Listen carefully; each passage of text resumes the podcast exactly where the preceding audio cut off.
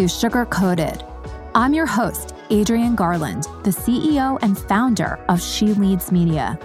For far too long, women have been conditioned to sugarcoat their words, their actions, and the way they show up in the world, and to conform to certain cultural norms and ideals. This is inherently designed to keep those who are outside of the norm from gaining power, prestige, wealth, and influence preventing more women from being recognized and respected as the powerful leaders that we truly are.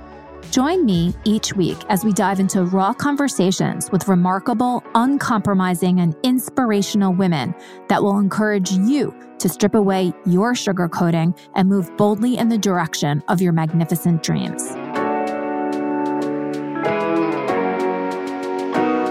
Everybody. This is Adrienne Garland, and welcome to Sugar Coated. I am so excited to welcome Eva Jannotta to Sugar Coated today. Eva is somebody who I met through a coaching program that we both love. Um, and she is an expert marketing strategist and marketing consultant. What I really love about Eva is she has such a powerful way with words. And that's why I wanted to introduce her to all of you today. So, welcome, Eva. Hi, Adrienne. Thank you. Yeah, it's uh, it's so exciting. You know, I, I really love the the power of some of these groups that I'm a part of. And you're one of the people who was just so open and friendly and reached out to me and uh, ha- have also offered some, you know, added value. You've facilitated a, a separate group that was incredible. I would love to just learn a little bit more about you, what you do today, and sort of how you got started. Yeah, so I'll answer the first part first. So, what I do today is my company, we help leaders and entrepreneurs in the women helping women economy to stand out online. And Love to break it. that down, that means we typically work with service providers whose services impact women. So we work with a lot of coaches and consultants in, in sectors like diversity and inclusion or negotiation or career advancement. And we help them stand out online, help them be heard, sought after, and hired for their work through thought leadership and social media marketing and overall like communication strategy. So, like how they convey themselves to the world and to the audience, their audience.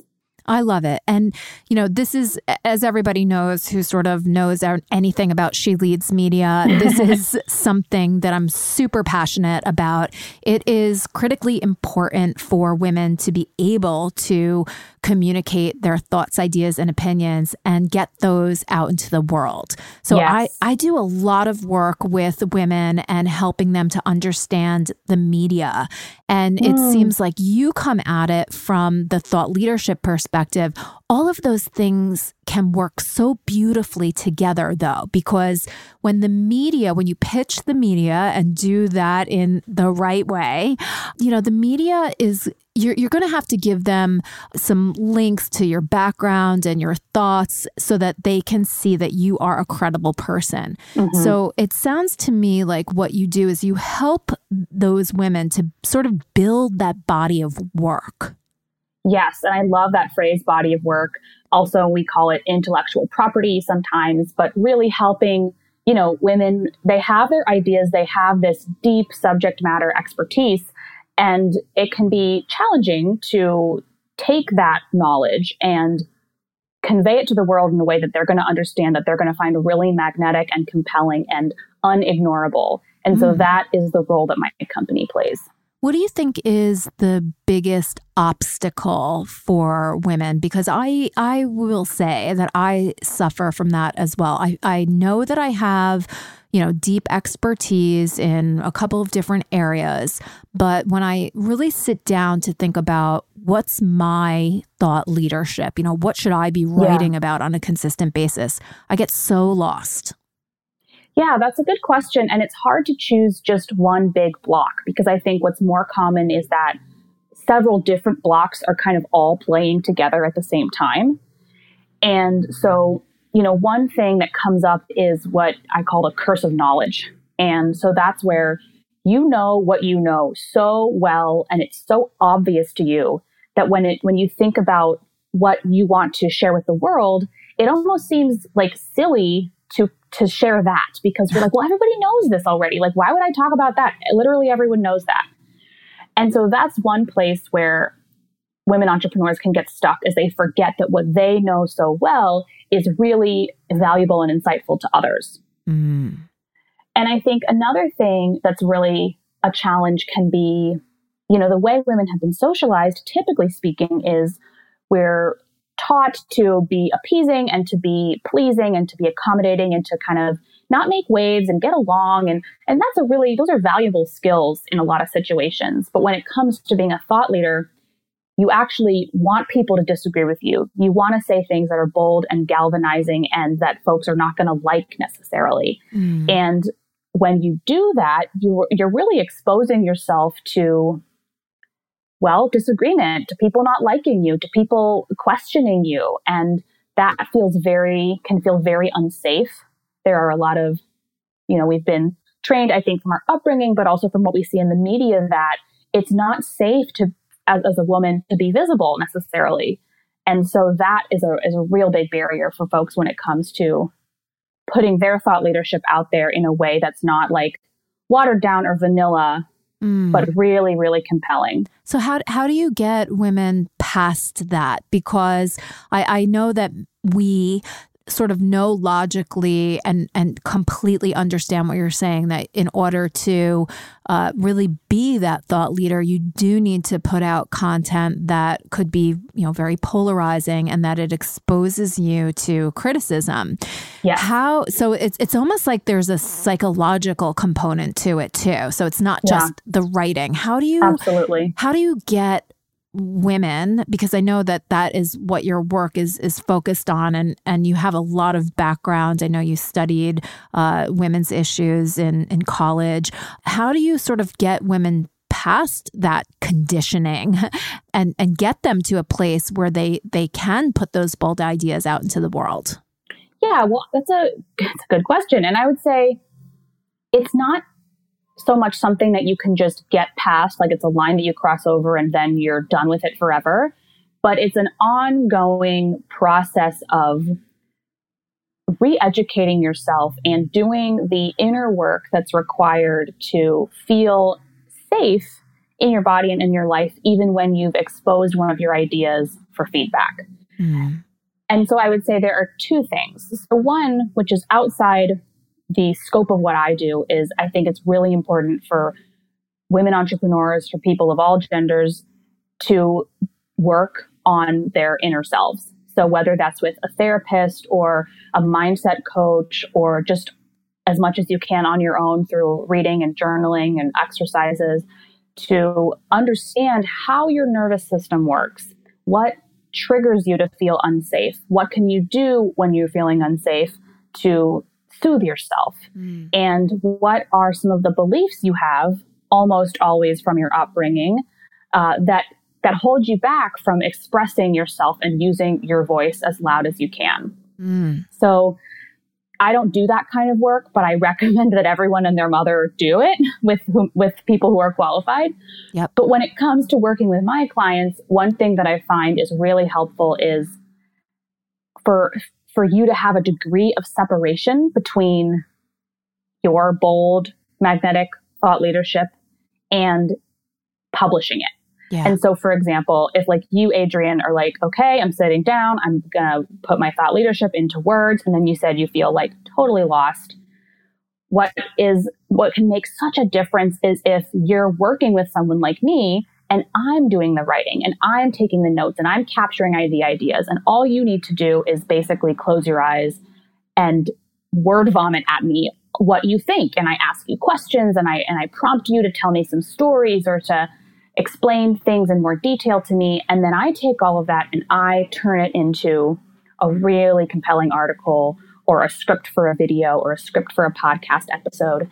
And so that, that separation between actually having to formulate your ideas, like have having them versus like forming them, that that separation can make it so much less daunting to just put your ideas out there because somebody else is doing the work of turning them into a piece of content.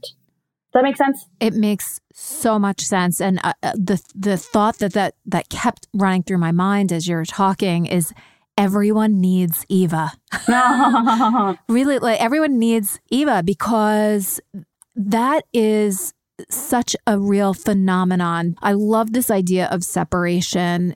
It is the thing I think that makes the difference between putting something out there and just keeping it, you know, hidden behind the curtain. Right. And having enough courage to ask somebody like you specifically for help and and also it seems to me that you're going to help somebody to formulate those bold ideas, but you're not going to set that person up so that when that content goes out into the world that it is something that is going to, you know, cause like a huge backlash. I'm sure that you're also looking for that. So it, it seems to me that people really you have to really build trust with people. Yeah. Yeah, and you know, partly when you when you hire anybody who's an expert in something, whether it's like you in terms of media support or somebody who's a graphic designer or a branding person or somebody like me who helps with thought leadership and communications, there's you know, especially if you've followed that person for a time or they come recommended to you, there's a degree of trust already built in. And I think too, like when I hire a plumber, I don't need to like build a relationship with him in order to trust that he knows how to do his job or right. her job. Right. And so I think similarly, when you hire an expert for services, there's an element of trust built in that you know that she knows what she's doing and that you can trust that she's going to take care of you as best she can. Yeah. What prompted you to focus your attention, I guess even starting in college, but on the whole idea of women and the, the women's economy, if you will? Yeah. So it was a long path, um, as I, can, you know, long and, and nonlinear as they often are.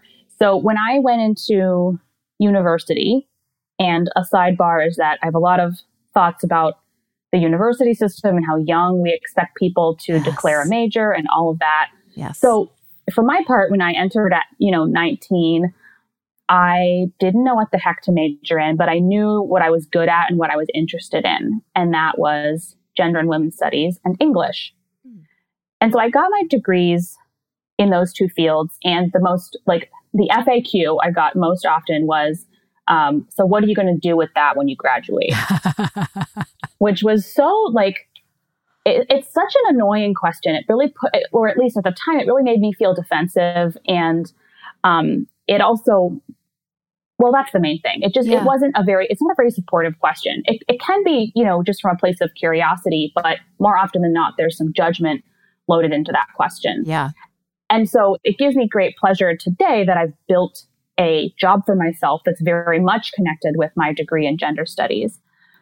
But I didn't do that at first. You know, I worked in corporate for a little while and then I started my business and I was just sort of, as you often do in the beginning in the freelance mindset, you're just like doing anything for anyone. Yep. Who will pay you. So I did that for a while and I, and I worked part time at a grocery store while I was building my business. So I had a couple different income streams. And it wasn't really until the last year that my coach or our coach, Eleanor Beaton, helped me articulate this idea of the women helping women economy. Mm. And I've been working with clients in that space for a long time, but I didn't have the words to say it that way. Mm. And she's a miracle worker, isn't she? I think she's a magician. I know. she sidebar.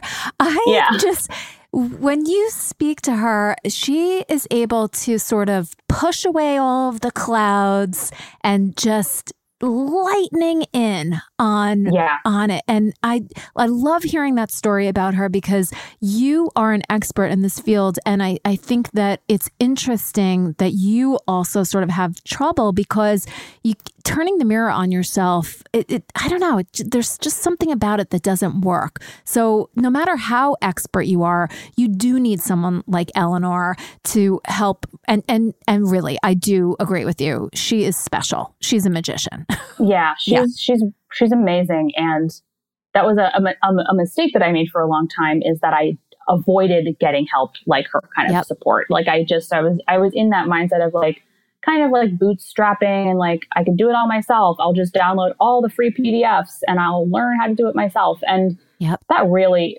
delayed my progress for a long time. So I'm glad that I now recognize how important it is to get expert support. I think that's so. a huge point just to to talk about that a little bit more. One of the things that I find both with myself and with other women entrepreneurs that I talk to every single day is mm-hmm. that we we sort of logically know that we need help and we are so reluctant to get that help. Mm-hmm. What do you think that that is all about? That's a interesting thing because I think part of it is, at least if you're in the United States, which you and I are, there's a really subtle and not so subtle culture of individualism here. Yeah. And this idea of of anything that you achieve that it's a result of only your effort and your wits and your intellect and your striving. Yeah. And so I think a lot of us, you know, they, they put that in the water supply. And so it can take a really long time to realize that that's at play in you and that you have, that you have this, at least in my case, it was very like I wasn't conscious of it, but I had this subconscious idea that I needed to do everything on my own. Yeah. And I think it's perpetuated in, or at least for me, it was in, in the kind of the female entrepreneur online world can be a very polarizing place, I think. And folks that I would follow, women that I would follow, I, I often got the impression from their content and their messaging that they'd achieved it all on their own. Yeah. That they just like happened to like build a website and then the next year they were making seven figures. And yeah. So I think those two, like the the culture of individualism, the way that women entrepreneurs sometimes position themselves or talk about their businesses online, and then I don't know. I don't even actually now that I don't think I have anything to add to that. I think those would be the two those those are the two forces that come to mind for me. What do you think? Yeah, I agree with you. I do think that there's online there's a little bit of I don't think it's intentional. I think that the women that are successful online are doing their very best to show up and and sort of demonstrate that that you can do it, right? Mm-hmm. There's I think there's a message of positivity behind it, but I think when you're an outsider looking in, you're saying how how could she have done this all on her own and she did it on her own and she's making seven figures and what does she have that I don't and then right. this whole you know blame uh, of how we're not good enough or we don't have all the right things or we're not right. you know we start looking at at things that that aren't like, well, maybe she had help. We start thinking she's thinner than me. she has, you know, luxurious blonde hair. And and we start looking and trying to pick apart the person rather mm. than really asking ourselves a logical question like, wait a minute, she obviously has a team of people helping her because nobody sort of makes it on their own. I do think that more and more people are opening their kimono and saying mm-hmm. that they mm-hmm. don't do it on their own and that they do have a whole team of people helping them.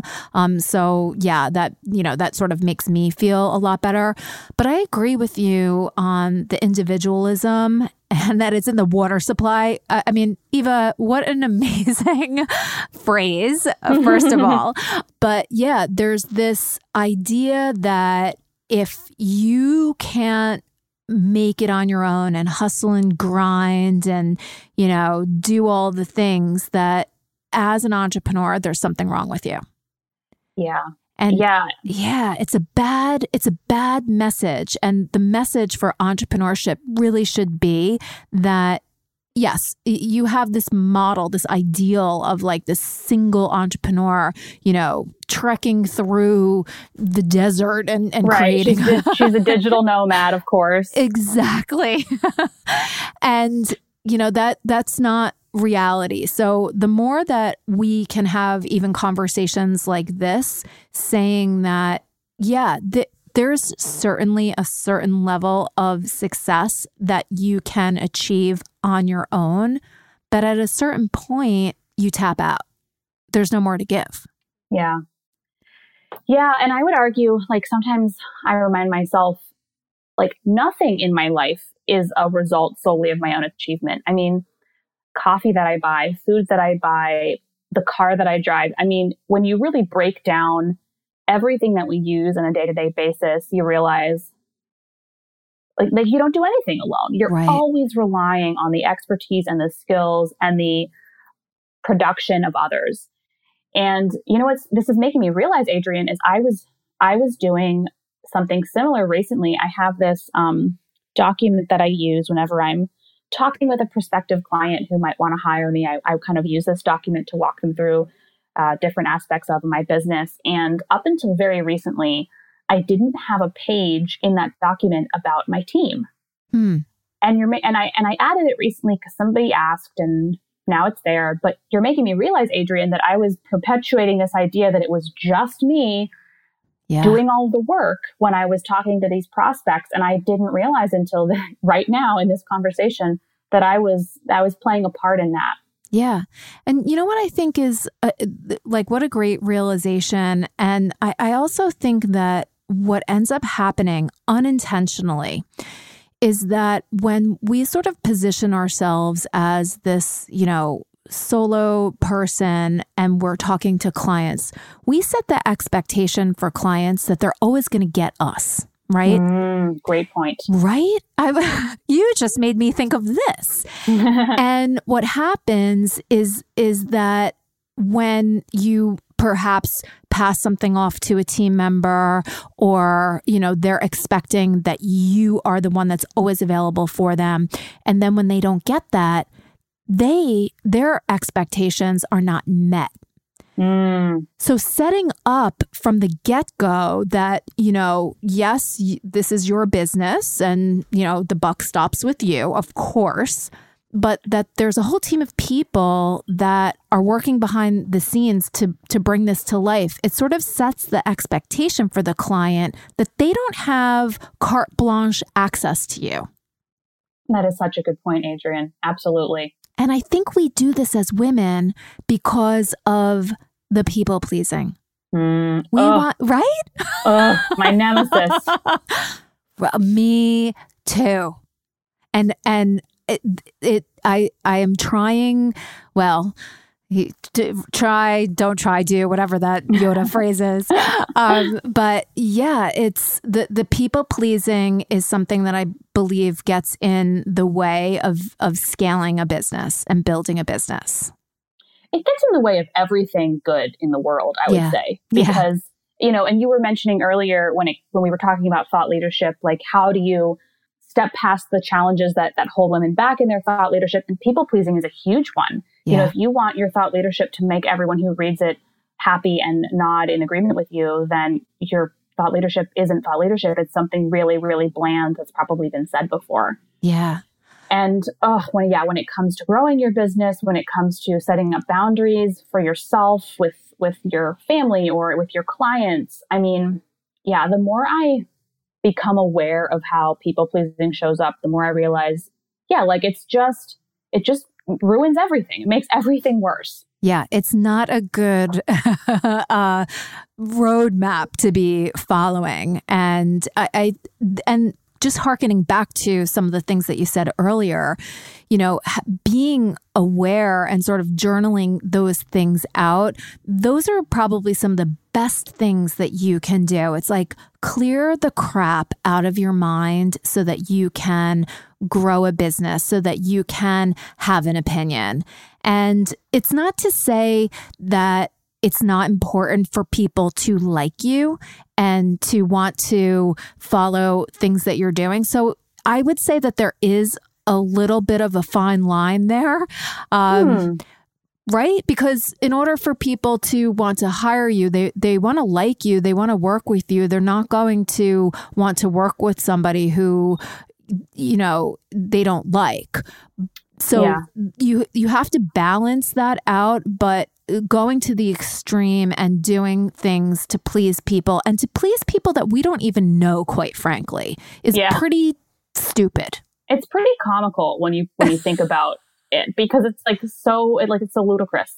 It is. and i would say like you you know when you were talking about how you know you if people are going to hire you they need to like you. And that's true. And the the three words they get bandied about a lot in a lot in marketing is uh, know like and trust. Yeah and for sure, but I think that you don't like if you are a kind person with integrity, you're going to please people and they're going to like you just by the very nature of being that kind of person and that you don't need to make an extra effort or do any sort of gymnastics to to make people like you. I mean, when I think about people pleasing, I realize that it's it can be very, it's very manipulative. It is. Like I'm really like it, first of all, it makes me feel needy and which is not pleasant. And it's also like I'm trying to manipulate someone into having a certain view of me. Right. Whereas if I am really grounded in myself and um, acting with a lot of with integrity and with kindness, then people will like me. And those that don't, it's not about me. And I don't need to do anything extra to earn that from them. Yeah. That, that, I think that that is so wise. And these are the things that we need to to learn and they show up so much i mm-hmm. i believe in entrepreneurship. Yeah. Yeah i mean i think entrepreneurship is like what a roller coaster ride through your own psyche. Oh my goodness. Right? Yeah when people ask like what's the hardest thing about entrepreneurship i think that they expect eh, answers like oh growing revenue or selling. Well maybe selling because there is a little bit of you know your psyche behind that. But it's just the whole entire process of all of the the the shit that comes to the surface yeah. about you. And it, it's it's right in your face. You have to deal with it because if you don't you're never going to be able to build your business yeah, I would say the hardest thing about entrepreneurship is my brain. Yeah. Frankly, my monkey mind. yeah. and that's like the, my greatest asset. And also, you know, its shadow side is, is my greatest challenge is always throwing things in my way that I don't expect. I think that that is why I also was drawn to you and, and why I quite frankly like you because I see a lot of, you know, the same type of uh, well, first of all, I admire how brilliant you are, and the what the way that you have with words is beautiful. Mm, so I you. admire that so much. And then I ju- you you do have a really kind way about you, and people are drawn to you. Um, so I, I think that that's why, and it's it's really like out of many people in the incubator, you are one of the ones that I really feel a genuine connection with. I'm so glad to hear that, Adrienne. Yeah, yeah. And aside from Eleanor, who I, uh, I'm always like, I wish that I lived near you because I want to be friends right. with you. right, totally. you know, um, I also just noticed on your LinkedIn profile that one of the well, you I see that you worked with Ali Brown, and I know that she yes. is she is a superstar. Uh, yes. But one of the other women that I I see that you've worked with is Selena Rezvani. Yes. And Selena spoke at my She Leads conference last year. Oh my gosh, I didn't realize that. I know. When I what saw her name. Thing. Yeah, she is amazing. Yeah, isn't she just just so lovely? She's terrific. Yeah. So I love that you sort of have these superstar women that you've worked with. How did you how were you able to connect with with them and and work with them? Because I think a lot of people that there are certain people that they would love to work with, right? Yeah. But, you know, it's fear whatever. How did you go about reaching out to them? Yeah. So, you know, what I've been, one of the things I've been doing this year, which you know well, Adrienne, is I hold these uh, small, they're, they're capped at four people, roundtable conversations with other women entrepreneurs. And they're these loosely structured, basically networking slash friend making calls with the intention of helping women forge deep connections in their network, not just broad connections. Yep. And one of the questions that I ask in every conversation is uh, how are you reaching your audience today? What's working well? What are the challenges? And so I've talked now with dozens of women entrepreneurs, and by far, far and away, the, the most common answer to this question of how are you reaching your audience today is word of mouth and referrals. Mm. So Selena was a referral from another client. In fact, most of the clients that I work with are referrals from others. And that is a wonderful, wonderful thing. And I have no complaints about it. Yeah. And when it gets to the point where you're growing your company, something I remember Eleanor saying on a on a coaching call was that you have to transition from being a I think she put it a service providing company to an audience building company. Mm. And so there's this interesting transition point when you're growing where probably your warm network and referrals from there are not going to give you the volume of leads and prospects that you need if you're working with a lot of people and you're scaling your services. So that's kind of a tangent, but um, I've been thinking about it a lot because I hear so often from women entrepreneurs that we have this great word of mouth referral uh, network that we're part of. And that's fantastic. And there's, I think, a lot of opportunity for us to expand beyond that when it comes to selling services at a greater volume. Yeah. So so that's that's most that's my my answer. But the other thing I wanted to share is I'm actually going to be publishing an article, I think next week, about how I position myself to be connected with preeminent leaders like Ali Brown. And I tell the story in the article, so I'll, I'll send you a link to it when it's ready. But um, you know, she and I live in the same city, and I've been following her for a long time through her podcast. And I had the opportunity to meet her actually at one of Eleanor Beaton's events. Mm. And so there were kind of a couple different touch points, uh, ways that we connected with each other uh, before it came to the point where she was looking to hire someone with my with my skill set for marketing and podcast production. So yeah, that's that's the short version of how I how I got to meet Ali.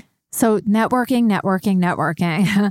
I uh, it's funny. I teach a class at NYU, and it's all about entrepreneurship and business plan development in the event management industry. Mm. And I just I love the class so much, and I love all the enthusiasm of the students. It says at a graduate level, so they're uh, you know they have some work experience, so they're not you know, newbies, and I always talk about how important your network is. Yeah. And they are, they agree. And a lot of the questions that come up is like, okay, well, how do I connect with people mm. during coronavirus? I love this question. So, what is your advice?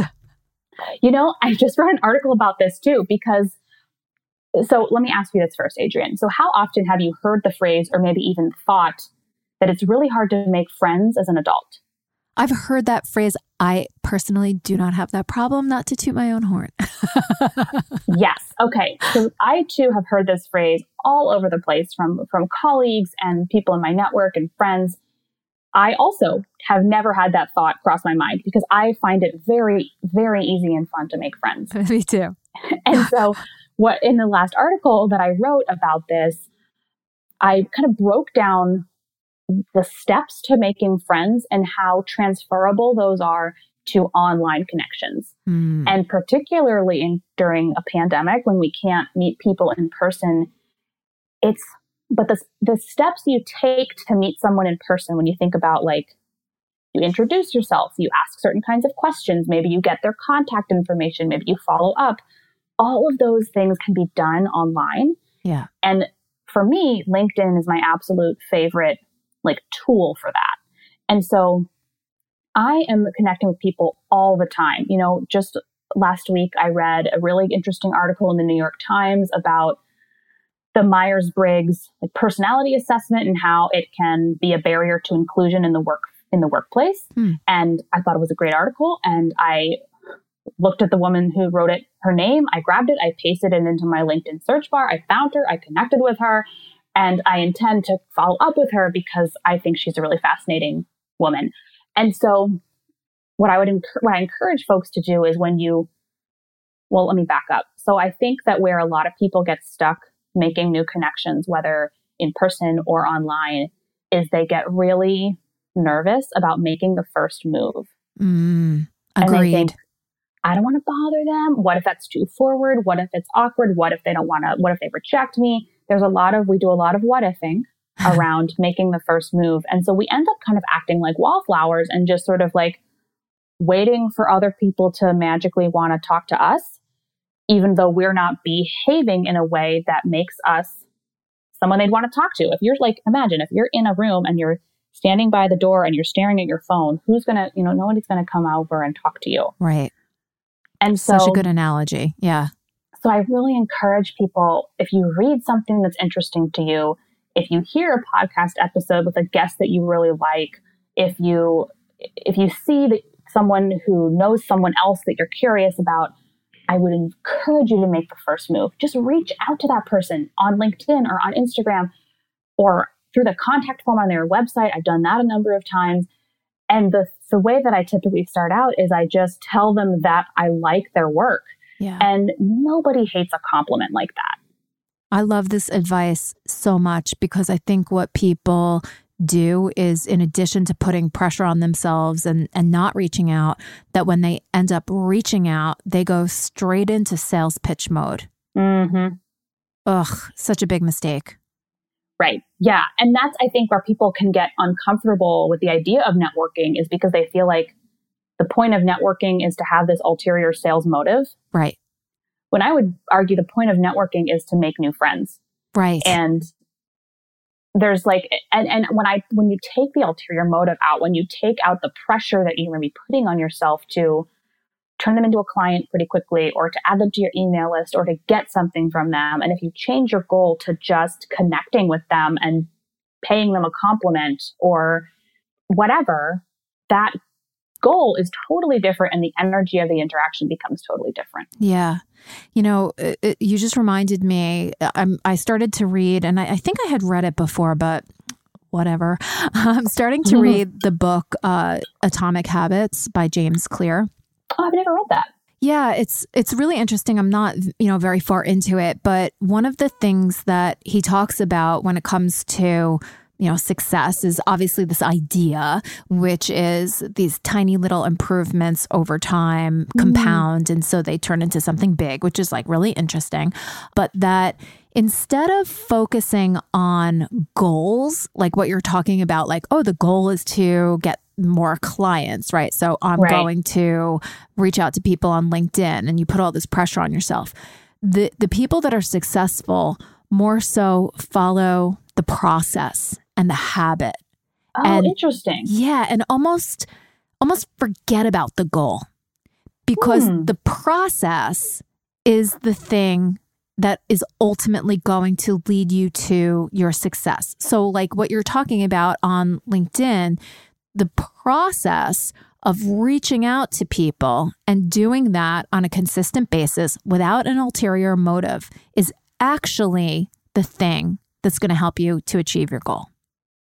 Ah, okay. So if you just get into the habit of reaching out to people when they pique your interest. Yes. And, you know, forget about the goal. The point the point is the process. Yes. Ah, that makes a lot of sense because I can totally yeah. see how that would compound over time. And yeah. you know, who who can imagine the opportunities that could come to you with all of these new connections you're making? Correct. Mm, I like that. Yeah.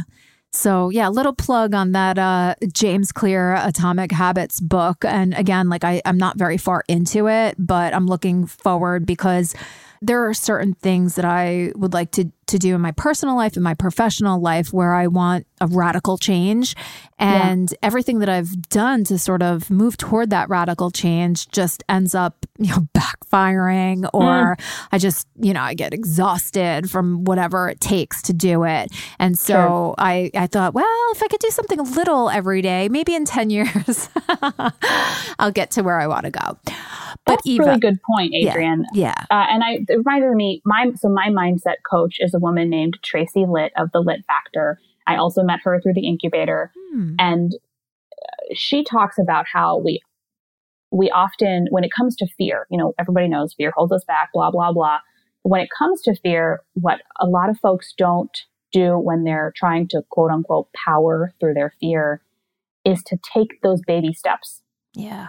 And so we, you might have like, I've had expectations for myself, like, oh, like next week I'm going to do, I'm going to write like five articles.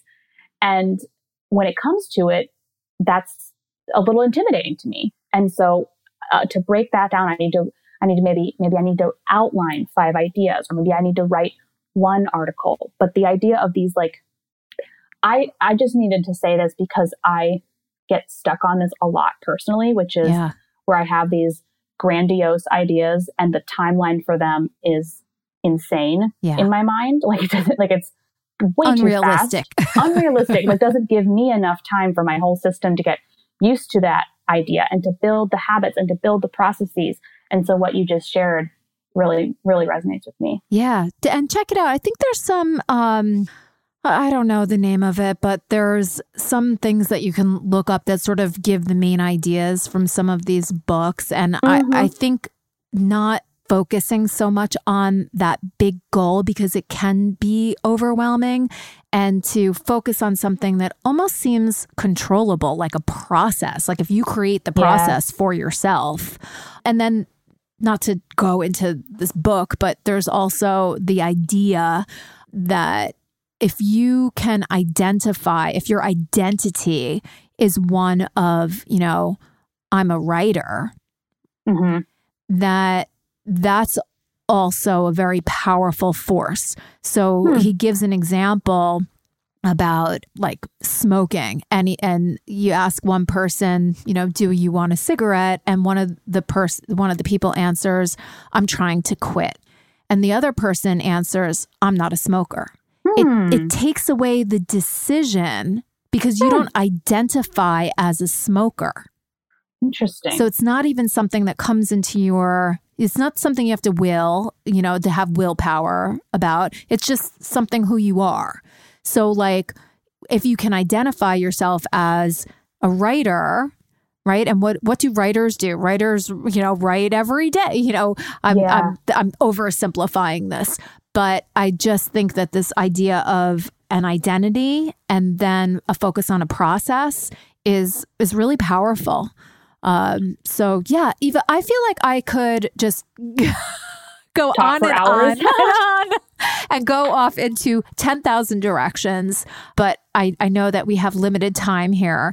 So I, I would love to just share with the audience where they can, you know, contact you, reach out to you, talk to you, because I would love to be able to offer that to you and have people connect with you. Well, as I've probably made abundantly clear, I love making new friends. So please do connect with me. And the best ways to do that. So, first off, I wanted to share I do have a free email course about the five magnetic pillars of thought leadership and it guides you to publish those bold opinions and insights and the expertise you have we were talking about. Love it. So that's a great way to connect with me. You can go to fivemagneticpillars.com. That's the number five, and the rest is spelled out. Okay. And so that's that's number one. That's a great way to get a feel for me, and you can respond to any email, and I'm going to get it, and I will write back to you. And then, secondly, find me on LinkedIn. Great, great. Yeah, just make sure when you send me a connection or pl- request, just write a note to tell me that you learned about me from here. And I would love to, to meet you. I love it. Well, thank you so much. I appreciate your time. I appreciate your wisdom. I appreciate your friendship. so, thank you so much, Eva. Thanks, Adrienne. This was this was great. Take care. Bye.